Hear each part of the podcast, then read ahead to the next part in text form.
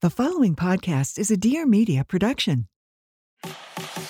She's a lifestyle blogger extraordinaire, Fantastic. and he's a serial entrepreneur. A very smart cookie. And now Lauryn Evarts and Michael Bosstick are bringing you along for the ride. Get ready for some major realness. Welcome to the Skinny Confidential. Him and her. Well, let me tell you something about marriage. Your partner's not supposed to be your everything. If I need someone to give me what I need, I go to that person.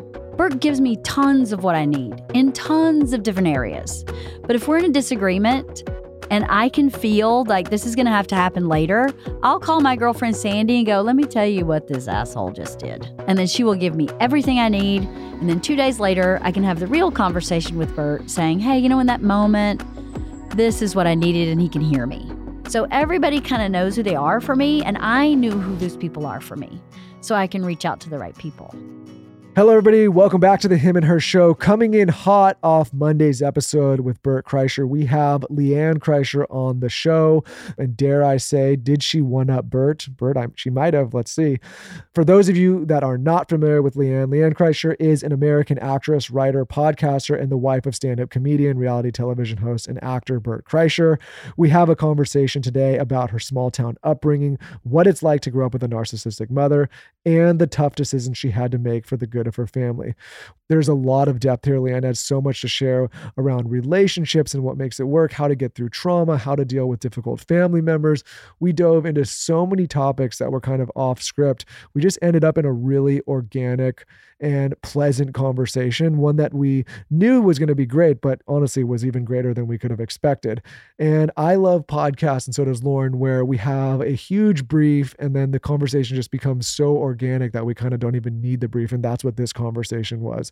LeeAnn is an incredible person. She has a ton of insight to offer for anyone trying to live a better life and be happier, more positive, more productive, especially for the couples out there. So, with that, LeeAnn Kreischer, welcome to the Skinny Confidential, him and her show. This is the Skinny Confidential. Him and her. we were saying off air that to your point there's two types of people people that want to be in a sort of stable consistent situation but people who are more attracted to like really big colorful people Mm-hmm. and it seems like both of you are attracted to colorful people Yes. i i, I can see that And I think at the same time, both of us are colorful in our own way, right? Like, I, I don't know. I think a regular guy would not know what to do with me. what do you mean explain Like, I'd be the the I to crazy this. What part of me is so pale in comparison to the crazy part of Bert. But the crazy part of me in a non crazy situation doesn't help somebody. You know, what- does that make sense? Like, It's- if I go, the crazy let's buy another house okay you know, somebody that's more regulated with money with me would be like, oh, hold on, hold on. And Bert's like, what? Let's buy six houses, you know, where it, it kind of is the balance. That may not be the best example, but No, it's a good example. I, we, You know- Lauryn and I talk about this all the time. I always, she says like, "Who the hell would you date?" Like, I mean, I'm a, per, I'm a big personality in my own way. Compared to her, maybe not yeah. so much, but also, I'm not just turnkey, easy, consistent. Like, there's, you know, there's a lot, there's some squirrely ideas going on up here. totally. sure. Like the Matterhorn as a mountain looks different against the Appalachia than it does the Rockies, but they're all mountains, right? They're all a little different. So, I yeah. would describe so far as you both as you're specific. There's a specific way to be with both of you. It Mhm. seems like you need a, a certain touch. I know what I want. If you, I feel like you know what you want. all the time. Yeah. and I'm very direct. Yep. I'm very linear. I'm Mhm. very literal. I don't play games. I don't have hidden agendas. I don't read into anything. I don't take anything personally. Bert says I'm dead inside. But you don't have to guess where you stand. I don't have to guess where I stand. I don't like that. I get it. I, that's how I, I always tell people. I said, listen, if I tell you something, that's actually specifically what I mean. exactly. like if That's I, weird. I'm just not- kidding. I'm just like, kidding. I'm just kidding. Because with her, she's like, there's like maybe a hidden meaning. I'm like, no, if I say this is what I mean, it is 100% actually what I mean. There's no hidden agenda. There's no uh, up need for interpretation. It is directly that thing that I'm saying. I think you could use a little more finesse. I get that note often. Yeah. Subtlety, finesse. Yeah, just a little massaging. How about your directness makes me feel unsafe? or yeah, or your deliveries off is one that I like. To, I have like little points that I say I'm not entertaining this delivery is my favorite. That's a great one. Yeah, the delivery's completely off. Try again. Yes. Bert could take a note because he goes, I don't think you know how you sound. That doesn't sound good. And I'm like, I just said that doesn't look good on you. Why is that bad? Do you want me to, how do you want me to say that? I'm not sure. Oh, you guys know? have a lot of Is it similarities. is it hard being married to a comedian? Because I like Lauryn is funny, but I think I'm a comedian. well, You are very charismatic and very funny. She was yes. very charismatic. but- LeeAnn's actually meaning that. She I do means mean what she says. No, no, but She's not I- just saying that because we're here on air. She I actually means that. but I agree with her. But in the sense that well, I would hope so. I feel with a comedian, they're like one of their jobs is to constantly like pick out things in life that are obvious that people want to call out, but they won't say, but then they can deliver it in a way where it's like, should I be offended? But I also can't because it's funny. Does that make sense? Mm. My, my, and I would imagine that that is challenging being on the other end of that consistently at times. Okay, I have been asked this question a lot. Almost nothing he says bothers me. If it's funny, If it it's can't be mean, right? He Mhm. can't say something mean about me publicly, right? He can say it to me, but not publicly because it's a misrepresentation of who I am. I'm not a mean person. I'm not a bitch. I'm not difficult. I'm not. And so my only requirement through our whole relationship is that if he's going to say it, it be it be funny. It has to be funny. And a lot of people don't know this, but I was I wrote comedies. I wrote rom-com script screenplays before I met him. I was a writer for a long time before I met Bert. So I understand writing comedy from having been a writer. So I get it. Like in the very beginning, one of his first specials, he talked about sex with me a lot. Like, and people were like, How do you let him say that? And I'm like, Do you not have sex? Do you not have mishaps in sex? Do you not have like stupid things like farting while you're does that not happen to you? Because it happened to me, and if we all laugh about it, then maybe we can not take it so serious. LeeAnn, you're Right. gonna die. Uh, He's never farted in front of me. I've known him since he was 12. really? Ever. No one can believe that. Like That's a guy. control. How do you control We're it? with each other 24 7. Wow. Have you ever farted in front of him? I don't think so. Have I? A lot of times, she's a huge farter. No, I'm not a huge farter. I don't think so. That's just free. No, I'm just kidding. That's not true either. Well, you guys are way more elegant know- than me. Should I show myself out? No, no, no, no, no, no, no, no, I'm just no. kidding, I'm no, just kidding. I, I just think it's so interesting because I've never heard a guy not fart. It's, it's a weird thing about you. yeah, I got a problem. I got a lot of problems. Listen, who knows? Maybe Don't we I- all? So go back to you. I was um, I just- shamed endlessly in my childhood, and it's probably manifesting in strange ways. But So we'll- you used we'll to be see. a writer, so you understand. So when you would say sex jokes about you, you you it, it doesn't it doesn't bother you. No, it really doesn't bother me. It, w- I, yeah, I can It see sounds that. like you also No. you're in on the joke, and you know it's not mean spirited, and it's funny. it's not presented as mean spirited. It's so funny. He was working on a bit last night at the improv and he said something negative about me and it came out wrong. And I'd heard it before on stage many, many times where it came out right and it was really funny. And last night it sounded mean. like, can you give us an example? gosh, I don't know. But it's what was cool about it is when he got in the car, he went, That came out mean. He knew. That didn't work. And I went, No, it didn't work. You're right. But the way you were doing it in Omaha was great. So just go back to that. And he's like, Okay, cool. So, so he he's knows self-aware. He's so self aware. I want to know more about you before Okay. Oh, uh, pre birth. Okay. How, how'd you grow up? Where'd you grow up? Oh, Lord. Yeah, I want to know. How the- long is this le- podcast? It's Yeah, gonna be a let's let's talk about your childhood. Mm. You mentioned you were a writer before him. Let's talk about all that. Okay. Well, I grew up in a small town in Georgia. It's called Bowdon. It had about 1,600 people. Wow. I was there until I was seven. My parents divorced when I was seven, and my mom moved to Atlanta. She was a model in Atlanta. My dad was a mechanic in rural Georgia. It is my belief that my mom has quite a bit of mental health problems. And so it was a dicey, dicey way to grow up. She also moved me into the gay community because she thought the best place for a single mom with a, a single daughter was with a bunch of gay men. So I didn't grow up with a lot of kids, but I grew up with a lot of fabulousness. That was interesting. It was lonely though because there's no kids. It was like hey, there's no going out in the street and playing with anybody. There was no one to play with. So I lived with her until I was 13 and then I moved back with my dad and graduated from high school in my really teeny tiny small town.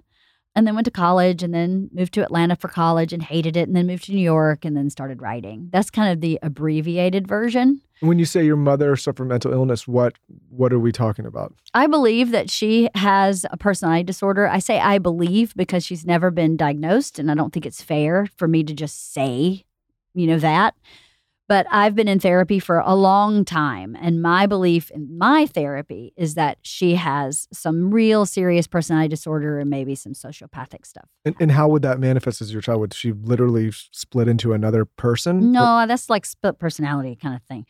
I believe she has narcissism as a disorder, and narcissism as a disorder mm-hmm. basically requires that you be exactly what she wants you to be, or you're actually kind of life threatening. So you're rejected. So many times in my life, I've been fully disowned, like completely like goodbye for years at a time because of an argument. She was very focused on my health. So she grew up Southern Baptist, but when she moved and became a model, she became Maharishi, Mahesh Yogi, and got very into that brain. So when I was really small, I had to take like 21 vitamins a day. I had Oh, to drink geez. niacin. I had to take spirulina. I could only eat completely whole foods, uh, no sugar, no processed foods at all. I was uh, terribly underweight. She also monitored my bowel movements pretty aggressively. Holy shit. She she I was a super big tomboy and she was not into that. Being a model, she was really all about what I looked like and I was all about rebelling against all of that. I also watched her lie quite a bit. Uh, she's had six marriages. I watched a lot of deceit and uh, knew from a really young age that something was wrong with her, that her ethics were really off, that her morals were really off. Because my dad is very, a very good person. I just didn't live with my dad. So I had this set of people who were just really good, salt of the earth, you know, kind of what you see is what you get, straight shooting people. And then I would go home to my mom where everything was sideways, right? Nothing was true. She would, I would say, that's a great denim shirt. And she'd go, that's not denim, it's flannel. And you go, hold on, I'm pretty sure that's a denim shirt. So my whole, so she would do things right before your eyes that you knew. correct. It almost sounds like Yeah. I know this word is like so overused, but it's like gaslighting a little bit. Well, yeah, I think it's gaslighting, but from a different intent, maybe. For her, it was like almost like she was protecting herself by keeping herself on top. So for her, I, I know that she came from a lot of trauma, and I know that that the type of trauma she came from is usually the cause of this type of personality disorder. So it tracks, and all the studying I've done of hey, why did why was it like this? It all adds up for me, even though she's never been diagnosed or had any help. What I've looked into, all the dots kind of connect. I so we had an expert that came on this podcast about narcissism and I asked them if there's any cure for it and he Mhm. said the only thing you can do literally is put them on stage. He's like hmm, interesting. that's it. Hmm. So and limit exposure obviously, but Mhm. like if you're at a Thanksgiving dinner with someone who's a narcissist like you don't want to be quiet, you don't want to fight with them, you don't you all the different ways that you could handle someone that's that's problematic. He said just put them on stage. Hmm, He's like it's literally just the easiest way to deal with it. interesting. And whenever I deal with someone who has tendencies, I that to me, I thought that was really good advice. yeah, it's great advice. It's it's really a hard one because there isn't a lot of ways to deal with it. You And I just said there's absolutely nothing you can do in an argument and nothing you can do to change. Like it's just they can't see it themselves. It's Mm. impossible. Yeah. So no matter what, you're they are always either going to victimize themselves or blame you. They, they, it's just impossible for them to even see any other reality. That that's my experience. Yes, that would be accurate. when you went to live with your dad, was she angry at you or was she fine with it? She didn't see or talk to me for a year and a half. She also burned all my baby pictures and threw away anything that I left in her house. Wow. You know what's really hard What? is is all of all of what you're saying is horrible, but when you become a mother hmm and you hear that and Mhm. or you look back and you reflect on your childhood when you're a mother, Mhm. it's a whole different it hits different. hmm It hits totally different when you hear that as a mother because you're like, "Oh my god, can you imagine throwing away your daughter's baby pictures?" Like that's horrible. hmm It's horrible. It makes me want to cry for you. That's that's just it's psychopathic. What did you say? Sociopathic. Sociopathic. Yeah, I mean, it is. it is. So when so when you were in it and you were little, did you know that she was some, there, there was something wrong with her, or just reflecting back and doing therapy? No, I knew it. I knew, You it. knew I felt very unsafe in my house. I stopped talking as much as I could when I was in my house with her. I stopped interacting with her. I actually stopped letting her give me an affection. I mean, she there were positive parts to her too. She was really fun. She was very very gregarious. She was beautiful, like five eight, blonde, green eyes, just gorgeous. She didn't have any friends, but she was very friendly in public, right? So I, I didn't trust her because she changed so much from public to private. And I never knew when I was doing something wrong, right? The rules would change constantly. So it's not like I said, oh, I definitely can't, you know, put my glass down without a coaster. That I'm, di-" you know, that was true actually. But there were certain rules that I just would shift and I wouldn't know it. So I, I remember just feeling very unsafe to show her any part of who I was. So I just I just shrank. I just continued to shrink and shrink and shrink and shrink. And then all of that shrinking kind of catapulted out in high school with drinking and bad behavior and getting arrested and all kind of stuff where I was kind of working out all these repressed emotions I'd had. And my dad was just, you know, he's just a good old boy. He was like, I was going to ask I what, don't what could he do about it. He didn't know. I, he didn't It sounds like she's on. like a borderline with like covert narcissism. Like Mhm. it sounds like it's like a mixture of Mhm. something. It was a mixture. Do you think the reason that you're so literal, like you mentioned Mhm. now, is because your mom was so wishy washy and vague? Yes, 100%. That makes a lot of sense. Yep. That you're like, tell it how it is because you grew up where like you didn't know w- one day from the next. That's right. Yeah. Yeah, I, I can't, I don't like that. And I don't read into anything either because my whole childhood was about, well, does she mean that or doesn't she? And the exhaustion that causes for you to just overthink a simple statement like, you know, eat your apple or whatever she would say. I would just overthink all of it, trying to just stay out of her crosshairs. Yeah, it was really hard, that part of it. And then the unraveling of it later is really hard also. I'm in a great place now. You know, to your point, when I got pregnant with Georgia, she and I were in a little bit of an argument. She hadn't disconnected yet. Your she mother and you. disconnected my mother and I. Yeah. Yes. We had another big argument when I was 23 and she disconnected from me again for years. I was dead again at 23. And then at 33 when I got pregnant with Georgia, we were having a little back and forth, a little bit of mm-mm. And um, when I told her I was pregnant, that was the last straw for her. And she was like, I don't ever want to see you again, talk to you again. I don't know your kids. I don't know Well, your why, husband. would, why would why was she upset that you were pregnant? she was upset that um, I had the attention's off her. I think that's ultimately it. But I had been trying for a long time to get her to pick up the phone so I could tell her, and she wouldn't answer the phone. And I kept leaving messages going, I have something I need to tell you. I need to tell you something. Call me. And she just wouldn't. So she left me no choice. So I sent her an email saying, after trying to call you for like six weeks now, um, you're going to get a wedding invitation. I'm pregnant. How about you? You know, show up or something. And that was, she emailed me back and it was just the worst email. It was so bad. I printed it out and kept it so that I would never forget how she treated me. Cause you know, you make, you normalize, right? You go, oh, maybe it wasn't as bad as I thought, or "Mm, maybe I misunderstood, or maybe she didn't really mean that. But in writing, I printed it. And Bert's sister was with me when it came in. I printed it and gave it to her. And I was like, just read this. Like, this is my mom. And Bert's sister started crying. And she went, I can't believe this is your mom. That's horrible. So after that, I was like, you know what? I think I'm done. You've been done every year. I'm done. So now." what did she say then? Nothing. And is Still she done. is she still alive right now? Yep. And you and you don't talk to her. Nope.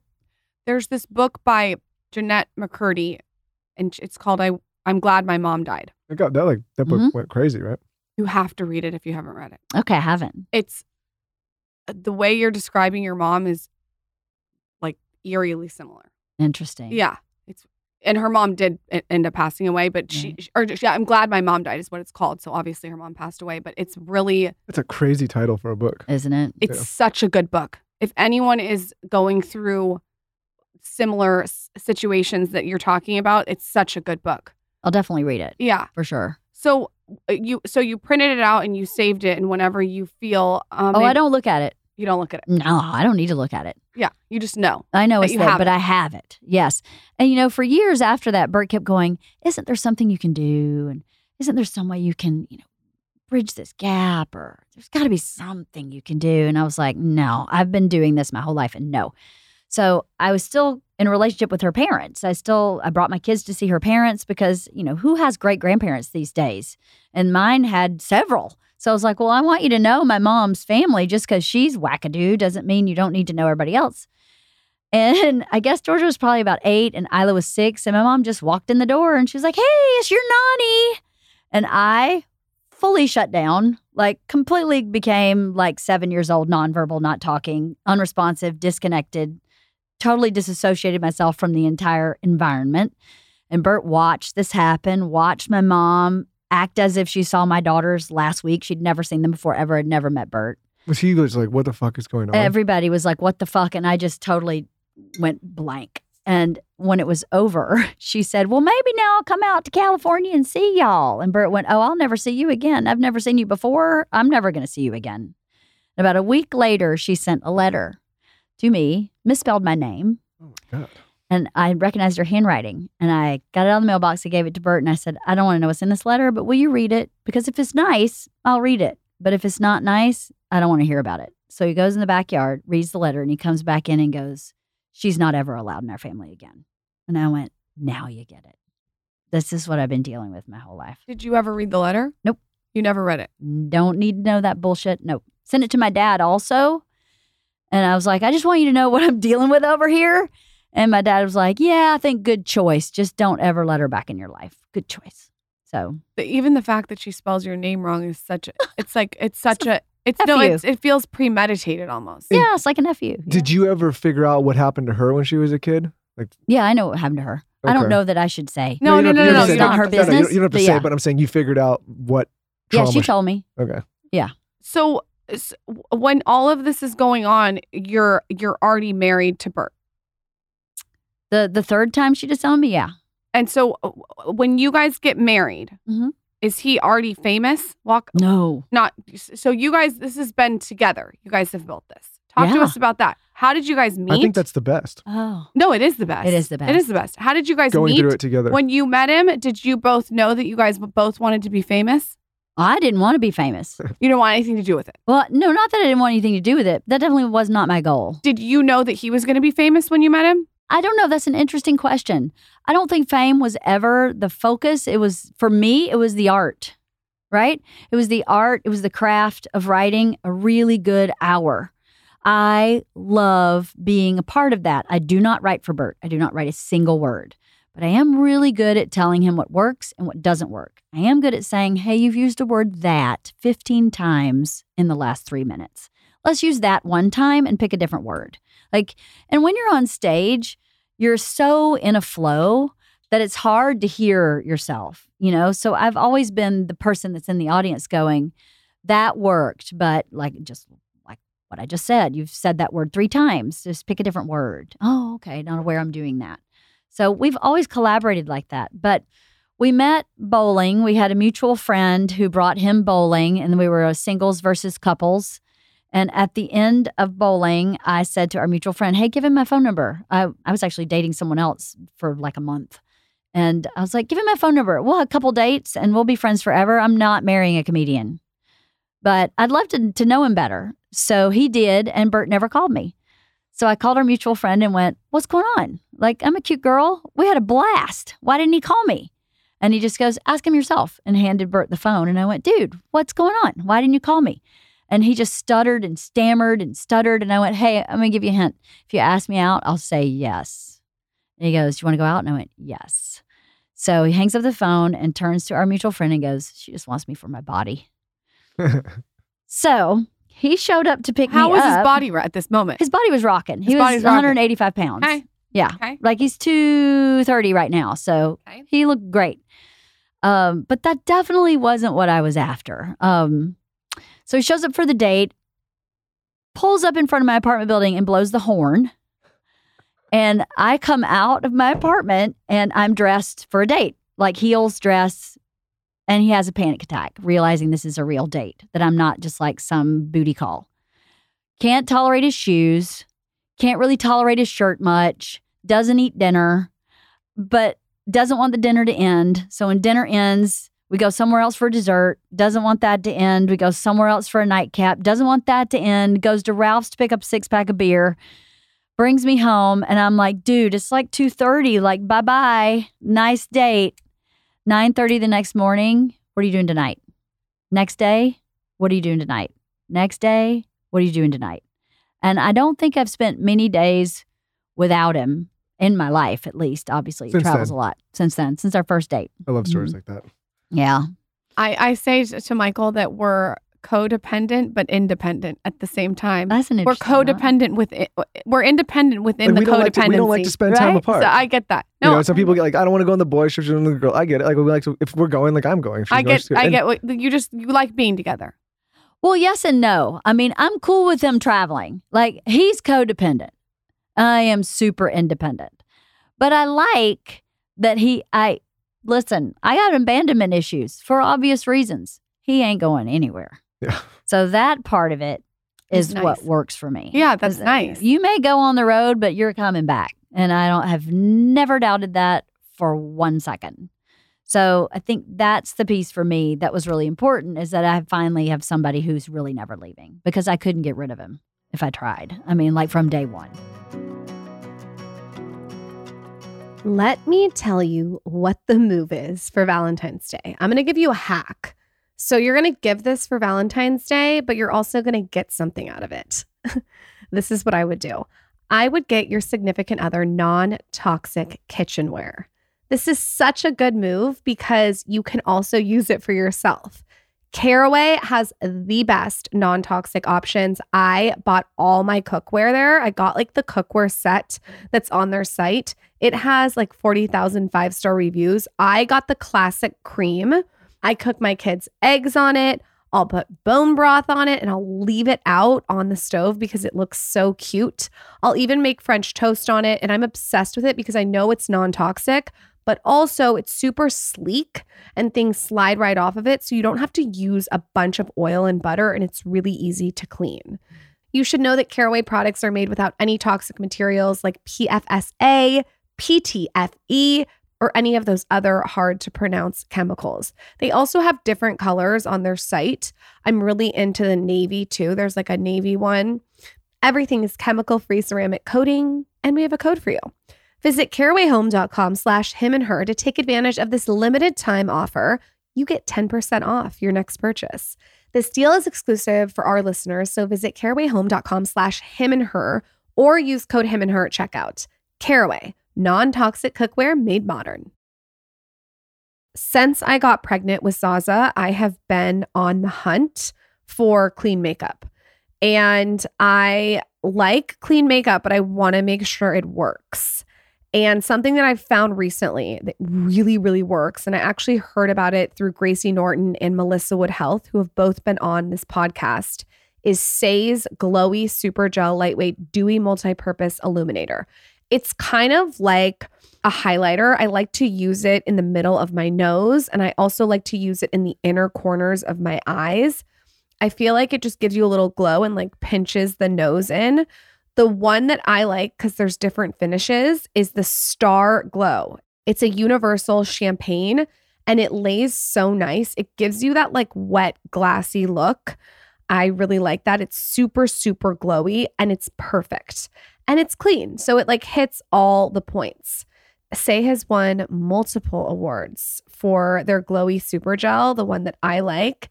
And I'm telling you, once you use this, you'll never go back to any other highlighter. It really illuminates your skin. It's not super heavy, it's light, it's hydrating, it's brightening, it's youthful, it's refreshing. I'm into it. It's not like chunky or shimmery. I think you're gonna love it so much. They also have a slip tint SPF 35 tinted moisturizer and even a dew blush. They have a lot of good products. You can shop Saie Now at Sephora. Quick break to talk about one of my favorite online platforms, and that is NerdWallet. It is so overwhelming trying to seek out the right financial advice, figuring out what to do, what to use as a consumer. When it comes to credit cards, there are so many options out there. I want the absolute best option that's going to give me the best benefits and put more back in my pocket, which is why I love NerdWallet so much. NerdWallet lets you compare top travel credit cards side by side to maximize your spending, some even offering 10x points on your spending. So, what could a future you look like with better rewards? Could that look like a free flight, room upgrades, more cash back, better financial decisions? You can figure all of this out and compare and find smarter credit cards, savings accounts, and more today at nerdwallet.com. Nerdwallet, finance smarter. Reminder credit is subject to lender approval and terms apply. I wanted to ask you something from a different perspective. So, we have all sorts of people on the show, and I always say and believe that the most challenging art form is stand-up comedy because we can do this we can edit it we can mess around like it's different. Or a writer can sit in a room and then you know you know but stand up you're there you're in front of people you're live you're being critiqued instantly can, it's so hard. And we've asked comedians how they deal with it but from your perspective seeing the peaks and valleys the ups and downs what do those downs look like when someone's like really going through it and struggling? Because you've seen him go through everything Mm-hmm. and I imagine it it hasn't always been great times at Ridgemont High here, you know. No, it hasn't. Relative to stand up, when he's in a low, the my perspective is that's where growth happens. Growth doesn't happen when you're on top. It happens when you're on the bottom because you have incentive and motivation and you have a desire to self-reflect and go, "Hey, what's happening here and why am I stuck or why am, why am I flopping? Like what's not working?" And Bert has an amazing ability to stay in that for a minute, but he doesn't stay in it too long. So I think you can get stuck in it, not just as a stand up, but as a human. You can really get stuck at the bottom. And you have to you have to really want to get out of the bottom. And he doesn't want to stay in the bottom, but I think he understands the value of it because that's where his growth really happens. Because I imagine that occupation specifically has a tendency to wash out a lot of very talented people that just can't hang in it. Yes. I think there's a lot of factors that wash out really talented people in stand up. One is until you make it, you're broke. Mm-hmm. And if you can't, if you don't have a side hustle, if you don't have a partner who's supporting you in some capacity financially, I, I think it's it's really difficult in the beginning. You know, to be willing to live with multiple roommates and you know those kind of things when you as you age and as you kind of get old, you know older you don't want to do that but that's kind of what has to happen for a lot of people it goes from the haves and have nots are so very vastly different in stand up that i think just that part of the lifestyle not even the confidence in what you're doing on stage not even the art form. It's just the life you have to lead to be able to get in, eh, be in it long enough to be in front of enough eyes long enough and to get on the right person's tour that you're opening for. That road, just the semantics of it is so difficult. When you met him, you were writing, correct? Yes, I was writing. I I wrote one screenplay that was made. I had four that were optioned, and I was in a deal to develop a novel into a screenplay. Wow. And then I got pregnant. I got pregnant on the pill, which hmm. is super fancy. Then I got really morning sick and I, I was morning sick for a long time. So by the time all that was over and I was massively pregnant and Georgia was born, Bert went on the road when she was three days old. So from that point on, I was like, my life, I choose and would not change at all, paused. Like my goals paused. At that point, I was a little farther ahead than Bert was in the scope of Hollywood. But I could hold a regular job, and I just don't think Bert Kreischer could do that. I don't think he could hold a regular job. So I uh, managed apartment buildings. I managed a 139 unit apartment building while I was at home with my kids, and he left. So the good thing about that time period was we were really broke together.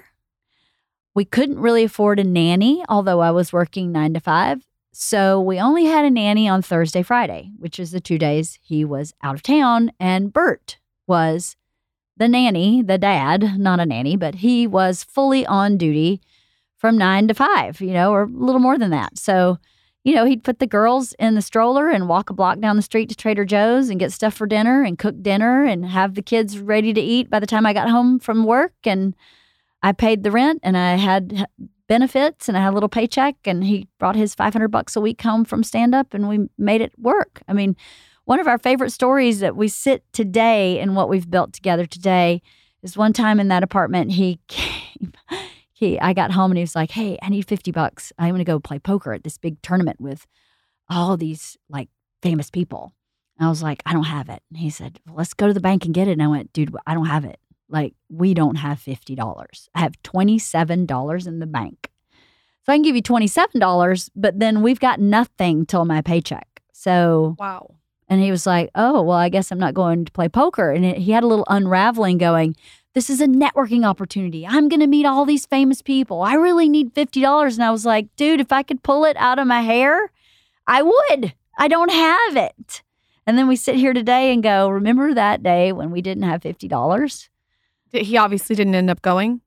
No, he didn't go. He couldn't go. No, you know, like- couldn't go. Don't wow, you, don't that's you a crazy story. So you guys were broke, broke. We were broke, broke. Yeah. don't you look Wow. back on that now and think the relationship is so much stronger because of that? I always like uh, Lauryn and I have been together a long time, and you know I think sometimes people can look at an end product or some of the places we've ended up, but like we've been doing stuff together for you know 20 years, Mhm. and it hasn't always looked like this. We weren't sitting in a fancy office, but when we like the when I think back on our time together like those are the moments i appreciate the most i think that's like that's the bedrock of making a strong relationship you can't you know if you just jump into the end with someone i think that i, I envy people that have kind of gotten to the end and then start dating hmm because i think you it, it's harder to kind of build the bond that would that you that you build when you're going through struggle Does Yeah, it does make sense. I think it's a different kind of bond. Yeah. So you you see people who meet each other when they're already successful and they're happy,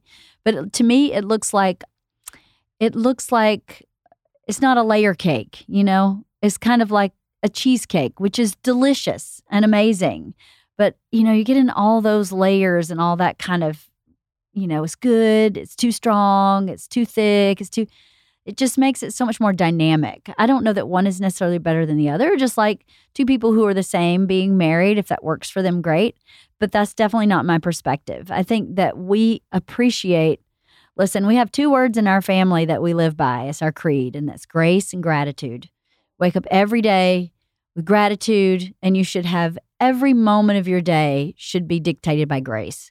And grace is a multi purpose word, right? It can mean spiritual things to people, it can mean poise, it can mean just being kind. So I chose those two words and I chose them on purpose. We named Ila Ila Grace because grace is a beautiful meaning. I don't even, I think it's a little more than a word. So we try to, we have for a very long time said gratitude and grace, gratitude and grace, even when you're broke, even what a what an opportunity to have to be able to see a talent. I saw a talent in Bert that Bert saw in himself that we both believed in and we both nurtured and crafted and strategized and built together. And, then on the side, we have these two wonderful children that we did the same thing with, right? So it's been a really amazing experience. And I don't have a roadmap for that. My dad's been divorced a couple times. My mom's been divorced six times. I don't have any kind of roadmap. I just kind of had to go, I don't want what I've experienced. So let's figure out something new. That's a good You way know? to look at it, though. A lot of people, but I think it's more common to go to what's familiar. hmm You know, Yeah. I look at from afar the way that you guys parent your children, and it's really cool. It seems like you guys are friends with your kids. Also, it seems like you're a parent at the same time, both. And it seems like you guys are almost like a tribe. This is Mm. from totally outside perspective. You could tell me if I'm wrong. But it's it seems like it's a cool way to parent. Can you sort of describe your your ethos on parenting? Yes. I thank you. That's a, an enormous compliment. I think we are like a tribe. My approach to parenting, Bert was a uh, Bert's a pretty free range guy. Boundaries are not his favorite thing. Being linear and being kind of the raised the way I was raised, boundaries are all I had. My mom was like, I could the bumpers were so tight I couldn't move.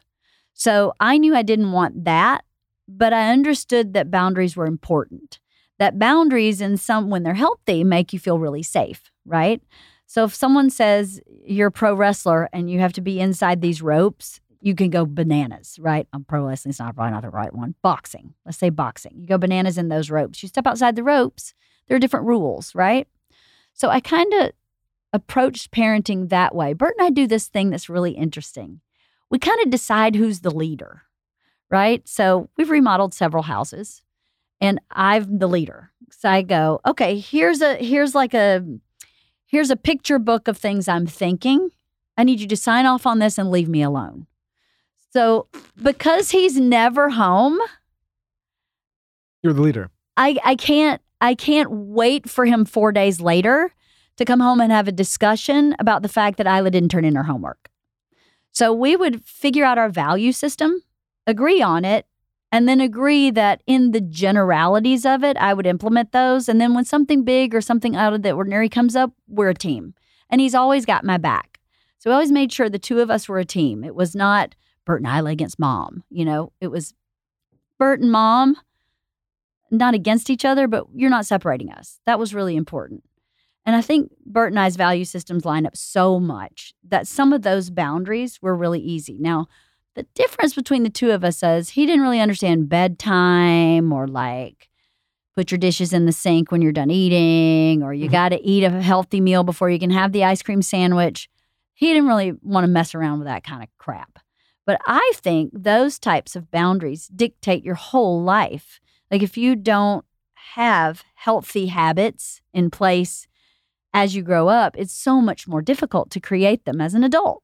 Yep. So why wouldn't you do it when it's easy? You know, a broken bone on an eight month old heals in two weeks. At 53, it takes me a lot longer. So I kind of approached it that way. And I always thought to myself, Bert and I both have such a curiosity about life in general that when we had kids, we asked the question regularly Who are you? Not you are this, right? Who are you? Who are you? And show me who you are and where your interests are and and where your emotions are and where your mental health is. And we'll figure out because we're the adults here where you need some help, right? Because no one's perfect. Everyone has something they have to work on. And we try to present that as humans ourselves. We're not perfect parents. And anytime we made a mistake parenting, we made sure to own up to it. You know, I may have overreacted here, and I have to apologize for my overreacting. However, the base is still accurate, you know, to, to let Mhm. them know that I can make a mistake and still be right about the situation. As a family, how have you guys now dealt with the success and the attention? Because it's, eh, I think that I, we I talked to so many people on the show about that dynamic when it's and it's such a strange mm-hmm. thing to go from little attention to a whole t- lot of attention, and you see people kind of go both ways with it. Some people really do well with it, and some people completely derails them. And how how have you guys, not just Bert, but you and the family dealt with that newfound attention? That's a that's a tough one. It really has been tough. I'm sure. I think we had the benefit of having many years of being anonymous, right? Mhm. Many, many, many, many years. So the kids, you know, my my therapist says you you make deposits in an account. And sometimes you have to withdraw. But if your deposits outweigh your withdrawals, you're okay at the end of the day. So we felt like we made so many deposits in their early life of just being regular parents. And he, you know, he may as well have been a banker as far as they were concerned. They had no idea what he they never even saw him do stand up till last summer. So we haven't they're not in that world. And how old are they? 17 and 19. They just saw him do stand up. Mhm, They've never even seen a special. They've never seen anything. They would go to the special taping, and then as soon as this the comedy started, they'd leave. They didn't want to see it. They didn't want to know him as a comic. They just wanted him to be dad. Wow. And you know, at a certain age, we wouldn't let them see his comedy. It's clearly not age appropriate. But at a certain age, we gave them the option, and they chose not to. So we honored that, you know? It was a little hard for Mr. Bert because he was like, What the they, don't they know who I am? Don't they know how important I am in comedy? I'm like to my kids, your first word is skinny confidential. No, I'm just kidding. They, they don't know. I'm just kidding. They're rolling their faces Uh, out at yeah, three. yeah, she's rolling them. Go ahead. no. So um they don't like the fame. They don't like it when people approach us. They don't like being interrupted. Who does? Who who wants someone to just come up to your dinner table and go, "Hey man, can I get a picture?" as you're putting a bite of food in your mouth? Well, Joe You know- Rogan says that eh, on his podcast, he goes, "Don't come up to me when I'm with my kids." Right. He just says it. Don't come up to me when I'm with my kids. Right. I almost think there should be a rule about that. I agree with you. I think it would be great if people would not come up when we're with our kids. But Because the kids don't get it. they don't get it. I mean, my kids are old enough to get it now, but they don't like it. Yeah. because they didn't sign up for this. The the flaw that we had as parents, and this is 100% our fault and we've owned this up to our kids, is Bert put them on Instagram before we really knew what Instagram was as a society. Like Instagram ha- wasn't what it is Yep. today when he started posting on Instagram and Bert wasn't famous then. So for him, he was just putting his kids on Instagram like any dad would. Like, are you talking like he has 100 followers, just posted them online? Like, what do you mean? Like early, early, Early early, days. days. Okay, okay. When he didn't have many followers. Got it. As the followers grew, he just kept posting, not thinking about, neither of us really thought that we really never thought we would be here. How can you Right. th- even strategize that without having any, like, you can't strategize. It's not, there's no you know what, though, blueprint. as Exactly. talking, I feel bad for you guys because it's like, as you put them on Instagram, you don't think, No, but that's a mind fuck to think about even for us because uh, the kids are so young. That's like, but then you start to think about what happens when they're 13, 14, 15. So they actually care what they look like and how they're perceived and all, so, and all so that. what happened? Did they come to you later on when the, when the Instagram blows up? Yeah. And Like, say what'd they what- say? I don't want on I don't want to be on your Instagram anymore. And all their Instagrams are private and they don't want anybody to see anything about that. They're cool with me and him. Totally fine. You can have my dogs, but they don't want to be on it. Well, think about it. So they don't, they're not showing up on Would Instagram. you want your parents running around and Not posting you when you're no. 13? Very little. I can't put myself in her daughter's shoes because I w- want to tap dance on the table. Yeah, we, we've been saying. Like I, somebody I, said, I, don't think I'm the right person to ask. somebody You said a- wanted to tap dance on the table? I wanted to interview. Listen. I, I came out of the womb like There's a saying that describes Lauryn perfectly. She's the bride at every wedding and the corpse at every funeral. That she. Oh my God. I mean, I don't it. don't ask me. Yeah, she. but, but- she's not a narcissist, uh, so that doesn't. No. No, I don't. I'm Oh, not no, a narcissist. But she's one of those I'm not a people- narcissist, but I just like like I like to. You're a shiny star. I no, I just like to perform. I saw her. Listen, this is the truth. I saw her in the sixth grade sixth, sixth grade play when I was 12, and she came out in this blue shiny sequence dress. We're singing "Girls Just Want to Have Fun," Oh fully my God. developed, and I was like, I am. That was That's it. That's my thing. That was it. I'm sold. yeah, I saw a picture of that the other day. It wasn't that. I, I think you've played it up to be. Oh, for sure. I thing was that- 12 years old. I was, and I was I'll looking let at a you. fully it developed can woman. be whatever he needs Whatever it to be. you you masturbate to me in that dress I'm all gonna you I'm want. gonna- yeah. yeah, Well, you, now you it's- go. You do what I, you I put the sound. I put that song on when I. Yeah. But I cannot compare myself to your girls because I don't think I'm the right person to ask. But I can understand how how they just maybe just don't want to be in the spotlight like that. they don't. Well, and it's a lot and I of think people it's cool now. you guys respect that. Of it's a course lot of we people. do. It's yeah. you also girls too. I can understand this. They, girls don't want at that age a bad angle, a picture. It's it's oh, they it's don't a really care age. about that. They don't care. want anybody to know who they are, huh. and They want autonomy. They want complete autonomy. They don't want the spotlight. They have no interest in being in entertainment. They want to be regular people. And I think it's because they grew up as regular people. I think that the pendulum is going to swing in the next 10 years where autonomy is going to be the hottest commodity. Right? We uh, there's so many people that have been I don't want to say whoring themselves out, but like putting themselves out there Mhm. to get go viral or or have in- internet fame and I think what's going to happen is the real thing is going to be to be autonomous. I think it's so fucking funny Anonymous or How- autonomous? Both. both. I think it's so fucking funny how Joe Rogan, obviously, I mean, you guys are very good friends with him. He's so, so famous. And I went and clicked his wife's profile.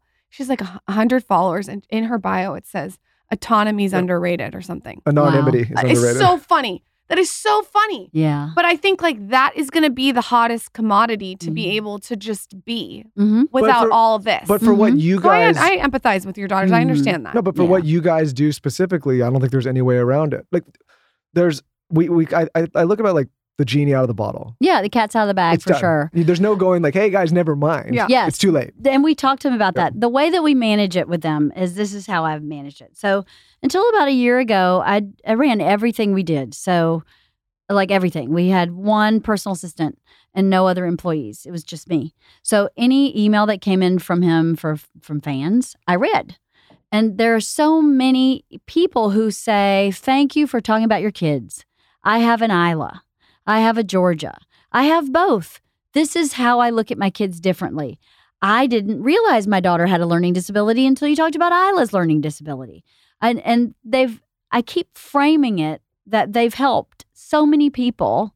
Mhm. You you can't put the toothpaste back in the tube. So if we're going to deal with the toothpaste, let's find it to be positive. Sure. So this is what's paying for college. This is what's help it's bought your first car and look at all these people that you're helping and you didn't even mean to do it and i can apologize and i can say i'm so sorry you're in this position all day long it's not going to change the position at this point the only thing we can change is our perspective Being a parent's so fucking hard though because you look through what you went through as a child and then then you have kids and you're like trying to do your best. You always try to do your best. You try to do your best and you still always end up feeling guilty. It's uh-huh unbelievable. Uh-huh. My kids are so young and I feel guilty about the stupidest shit. Oh my kids are in therapy because of my parenting Oh my and i go i'm the best parent you know lady Oh, i'm the best one And- but i knew they're still going to go to therapy I feel like I, you just have to just know as a parent there it's it's there's no black and white, there's no handbook and it's just th- they're going to be mad at something. and it's all perspective I know. There's no Oh. way. I mean, the snowflakes we've raised compared to my my childhood that I go in my brain constantly, you don't know what a hard time is, right? That's the hard part about doing it is you almost like do you bite your tongue or do you say that? Yes. You bite your tongue. yes, because you're projecting your experiences Okay. onto your children. And, And, you there's have no way to they just can understand it anyway. they can't understand it. Children are so self-centered until they're about 20 years old. Great, can't wait. They don't have a perspective other than their own. They don't want one. They may get a little bit of it, but they don't want it until they want it. And you can keep giving it. I, I- listen, they know my story. It's not like I've I'm this like person who hasn't shared my experiences growing up with them. But I don't share their experiences comparative to theirs, Right. right? I think that's smart. Those are two different things. You should know who your mother and your father are and how they grew up because that'll give you a window into why they function the way they do. so true. That is good advice. But Good advice. I don't have to say, well, I walked through eight miles of snow to get to school Right. and you just have to get on a bus. You know, that's where you start going, you that devalues their experience. So you don't want to devalue their experience. But it is good, I think, to give them a perspective, you know, that at a different time. A lot of things I've learned about parenting and about being married is that sometimes things don't need to be said when it's happening. you could learn that lesson a little more. You could tattoo that on your asshole. I and then it put then. it in the sun. you can just not help yourself. well, That's, you know what I think to be um to put you down for a second. I feel like that's wisdom. You're gonna have to learn that. She's just told you that. You're gonna have to just learn that after repetitively making the same mistake over and over with saying Well, exactly know- how you Here's feel. Here's the thing: I know when I do it that it's wrong, Mm, but I can't just help yourself. can't help myself. What Yeah. did you say this morning to me? I don't remember. I said, "Would you shut up?" And you, s- you said, "You said you know. Oh, don't kick the beehive." Oh my god. No, was- no, no, no, no. I, no, you. No, this is other way. This is actually the other way around. I was storming around. This, okay. Let me. When he when he's frustrated, this is what it sounds like. This is, okay, that's a fucking exaggeration. No, it's not. The toothpaste No, okay. cap opens a little loud. It's so like. Okay, first grow of all, up. we're in a hotel room for the last two weeks, third hotel It room. could be worse. You could walk Yeah. through snow eight miles. Get over no, it. with two kids under four. Not Oh. everything needs to be said in the minute. Let me tell my story now. And I realized I had to get over here by 9 a.m. for a meeting that was in the other room. Hey, people. and the run- breakfast wasn't coming, and I was like, I have to get this the is so stupid. Look, listen how stupid And I you was sound flustered. telling this story. So, you sound so No, stupid. but she, but she, what she does though is she knows that I'm in a flustered moment, and that's the moment she decides to sting. You know, yeah, She- that's she's called being married to a woman. And then my response is not great, and then I, my response to her this morning was like, just don't hit the But, you, beehive when but it's when it's can you rattled go up. off on what you just said? Anyways. If not everything needs to be said in that moment, Anyway, looks like we got to move on to the next. No, no, no, no, LeeAnn, keep going, keep going. What not Yep. everything needs to be said in that moment is the biggest lesson I had to learn because similar to you, I I well, I was shut up my whole life, right? I Mhm. couldn't be honest with my mom. I chose not to talk to her a lot of the time. So I had to kind of learn to speak my mind. And in any pendulum swing, right? You swing too far first, and then you have to find the middle. So, am I swinging too far? I would start saying exactly what was on my mind when it was on my mind, and I don't care how it really don't care how it affects you. I need I need to have a voice here. Mhm. And at a certain point, I went, well, what's the goal really? Is the goal to have a voice, or is the goal to be understood? Is the goal to be cared for in a better way? Well, if that's the goal, then shut up right now. And when the time is right, when we're not so emotional, when we're not so invested, I can have the same exact conversation and it'll be received because I live with a one upper. If I have a cut on my finger, Bert's definitely cut off his finger. oh fuck. If he cut off, if if I cut off my finger, he's lost his arm. I mean, there's like, is there's no, I can never be the one that's the most fill in the blank. When we're Now in an we can- now emotional we can argument, turn I, the when you when he comes in after this, I'm going to say that was the best podcast I've ever listened Oh. to ever. then you'll get out of him the best podcast you've ever had because he will try to annihilate this one. But yeah, so then I thought to myself, I'm never going to win in this scenario. Not that I'm trying to win, but I'm never going to get what I need in this scenario. I'm going to replay this and do my best to take your advice because I think it's really good advice, especially for me. No, I mean it though. I mean, do you see thank how I waited for the moment to bring it up, I- the right moment, and now I get my result? Very And good. who That's knows? Exactly I right. That's exactly right. and you know, as you're talking, there's a lot of things. We have different backgrounds, but there's a lot of things you're saying that resonate deeply with me. It's like it's very, I'm it's very similar. Maybe not the same exact like mapping of thoughts, but like they're they're the goal that I'm trying to get to is the same. It's it's a good intention. It's not. It's not. I'm not a malicious person in our conversation. No, but you are annoying. But yeah. That's just because you're married. Yeah, you are Yeah. annoying. That's just because Well, you're so- married. you think you're some peach, right? You think you're the easiest one? I think I'm easier than you. You- Oh my God, Taylor. Taylor has been our Um, producer for 12 years. He knows the secret. when when you live with your one upper, is he still one upping you to this day, or does he, or do you, do you not try to one up it? Like, do you not even go there anymore? oh, I don't go there. You just let let him one up. I don't let go him there. Be, have bleed out with his arm cut off. Well, let me tell you something about marriage. Your partner's not supposed to be your everything. I agree with you. No, that's not that's not. If I need someone to give me what I need, I go to that person, right? Bert gives me tons of what I need in tons of different areas. But if we're in a disagreement and I can feel like this is going to have to happen later, I'll call my girlfriend Sandy and go, "Let me tell you what this asshole just did." And then she will give me everything I need, and then 2 days later, I can have the real conversation with Bert saying, "Hey, you know in that moment, this is what I needed and he can hear me." And then I can move forward. Mm. So it's not that I just eat my feelings or deny my feelings, or I go to the person who can help me with what I need at the moment. I have lots of friends who have lots of different purposes in my life. I have a therapist, I have a dad, I have great in laws, I have lots of resources to go to the right person.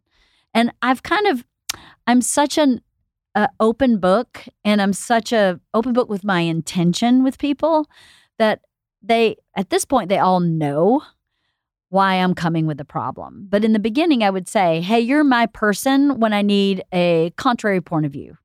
You're my person when I need someone to see things exactly as I see them and ride or die for me. You're the person who needs to tell me what's going on inside me and get really analytical about why I'm doing this. So everybody kind of knows who they are for me, and I knew who those people are for me. So I can reach out to the right people. Because It sounds like you're really good at communication. Uh, I think I had to learn that, but I think I am pretty good yeah, at it It seems like you're really good at it.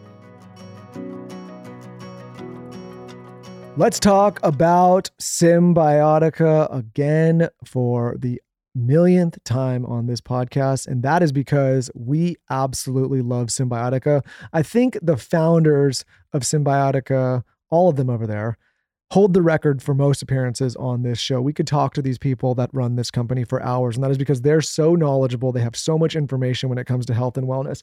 There are so many products that I could talk about on their line, which we've done for years, but two that I want to highlight today is their magnesium threonate and eight, and their glutathione. Every single morning when I have my coffee, I don't use any sweetener anymore. I take a little bit of raw milk and I put in magnesium L-threonate. Magnesium is going to cross the blood-brain barrier. You can also put this in hot tea or matcha. It's great there as well. That's one that I'm taking all of the time. And then their glutathione. I think Cymbiotika has the best glutathione on the market.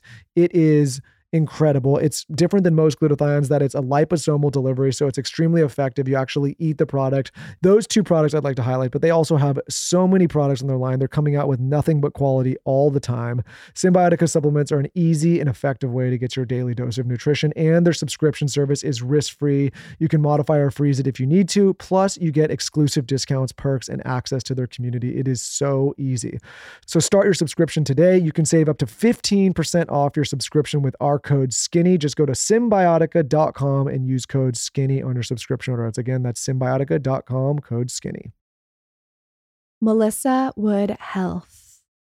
When I can't get a meditation in in the morning, I like a legs up meditation, relax before my kids wake up. I will take her app and I will get Towns in his stroller and I will put on her 16 minute walking meditation and I will walk. And it's been so nice because having kids, like before kids, I used to meditate every single morning. I would meditate for fucking 30 minutes. And then with kids, I've had to like adjust. And this little tweak of doing a walking meditation has been so game changing. After her meditation, I'll go straight to my notes app. I'll write all these notes down. I get so much clarity. I'm sure you've heard of Melissa Wood Health. If you haven't, you have to check out her app, MWH. It basically is designed to strengthen both your mind and your body. She has workouts, meditation, nutrition, lifestyle. Her content is stuff that I always find value in. I'll go on and like look at her grocery list or listen to the episode on her app of why she got into meditation or even do a workout like when I need something quick and it always hits the spot. Melissa's workouts offer a blend of yoga and Pilates classes. She also has a seven day reset and renew program. Everyone's obsessed on Instagram and a week long nutrition program. As Melissa says herself, don't trust me, try me. Visit melissawoodhealth.com and use code skinny at checkout to get your first month free of your monthly membership. That's M E L I S S A W O O D H E A L T H dot com. And you can use code skinny for your first month free. What other things have you learned about marriage? I think you're the perfect person to ask. You guys seem like you have a really solid marriage. If it seems like it's life or death in the moment, it probably isn't.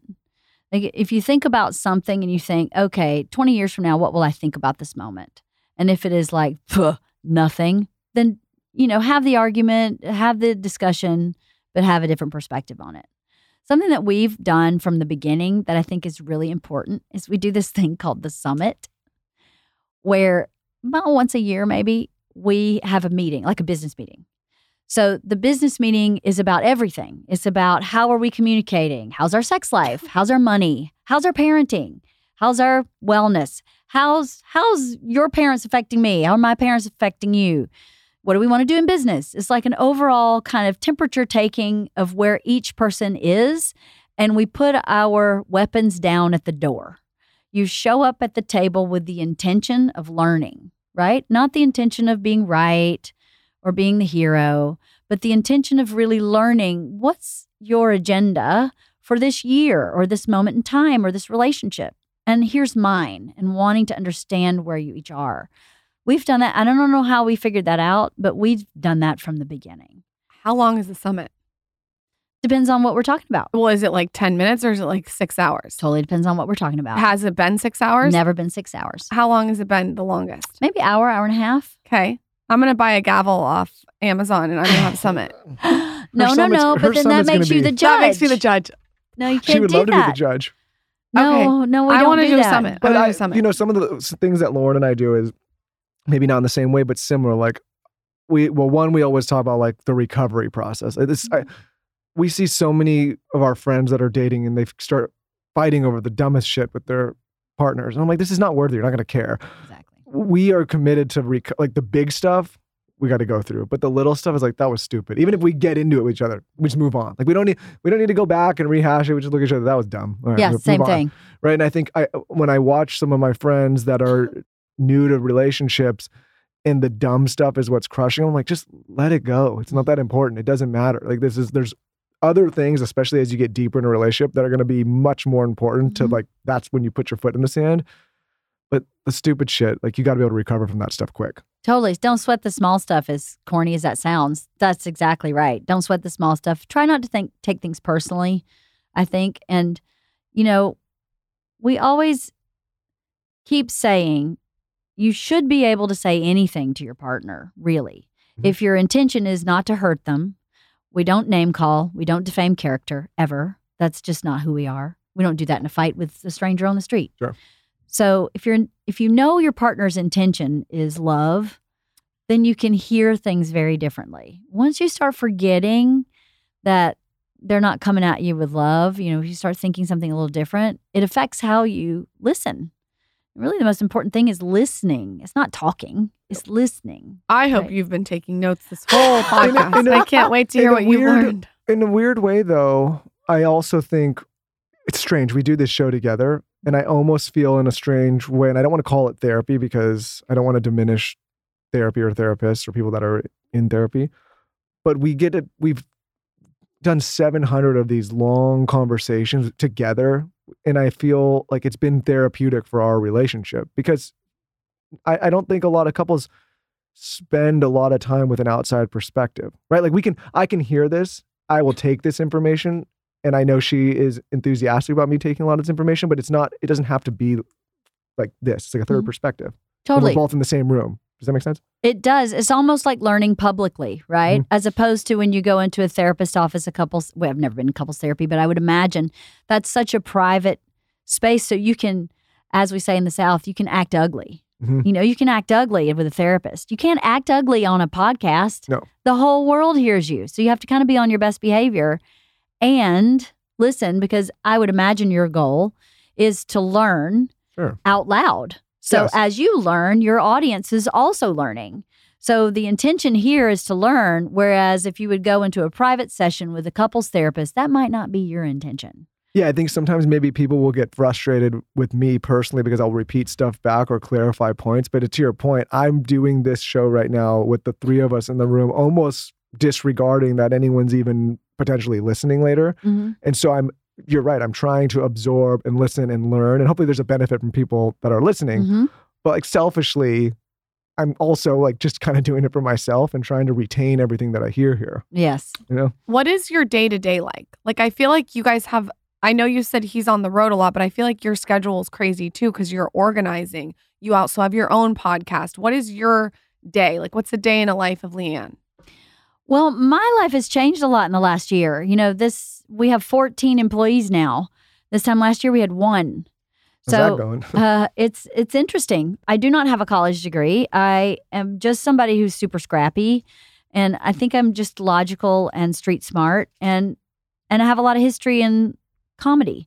So when we started building this company, it became apparent after we had three or four employees that someone needed to be the CEO, and that became me because I kind of know where all the bodies are buried in the whole scope of his world and I know what's going on personally and what's going on in typical Hollywood and what's going on in atypical Hollywood.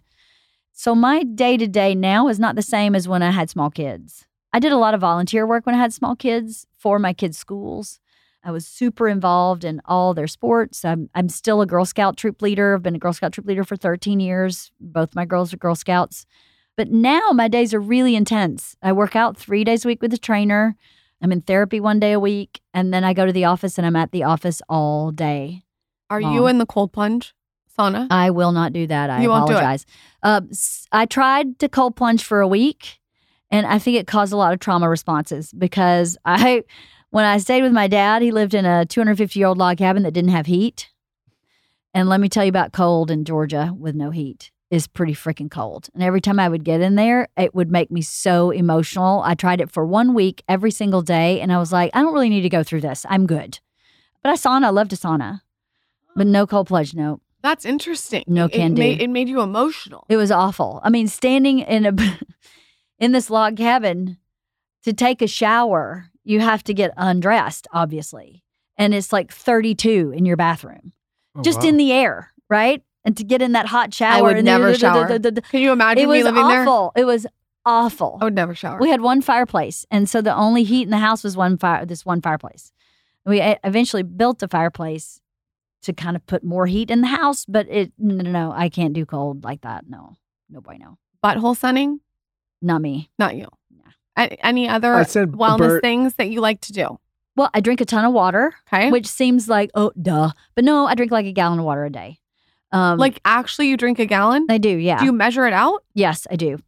I have a bottle that's not with me, but I The drink four four ones. of these bottles every day. Yes, water is. You know what my trainer, I my a shitload of water. My trainer is amazing. He is the trainer for the U.S. Olympic beach volleyball team, and his uh, number one thing is water. It's like you're seventy percent water in your body. You just need a lot of water. It lubricates your joints. It helps you sleep. It makes your skin look better, and it makes you more effective as an athlete.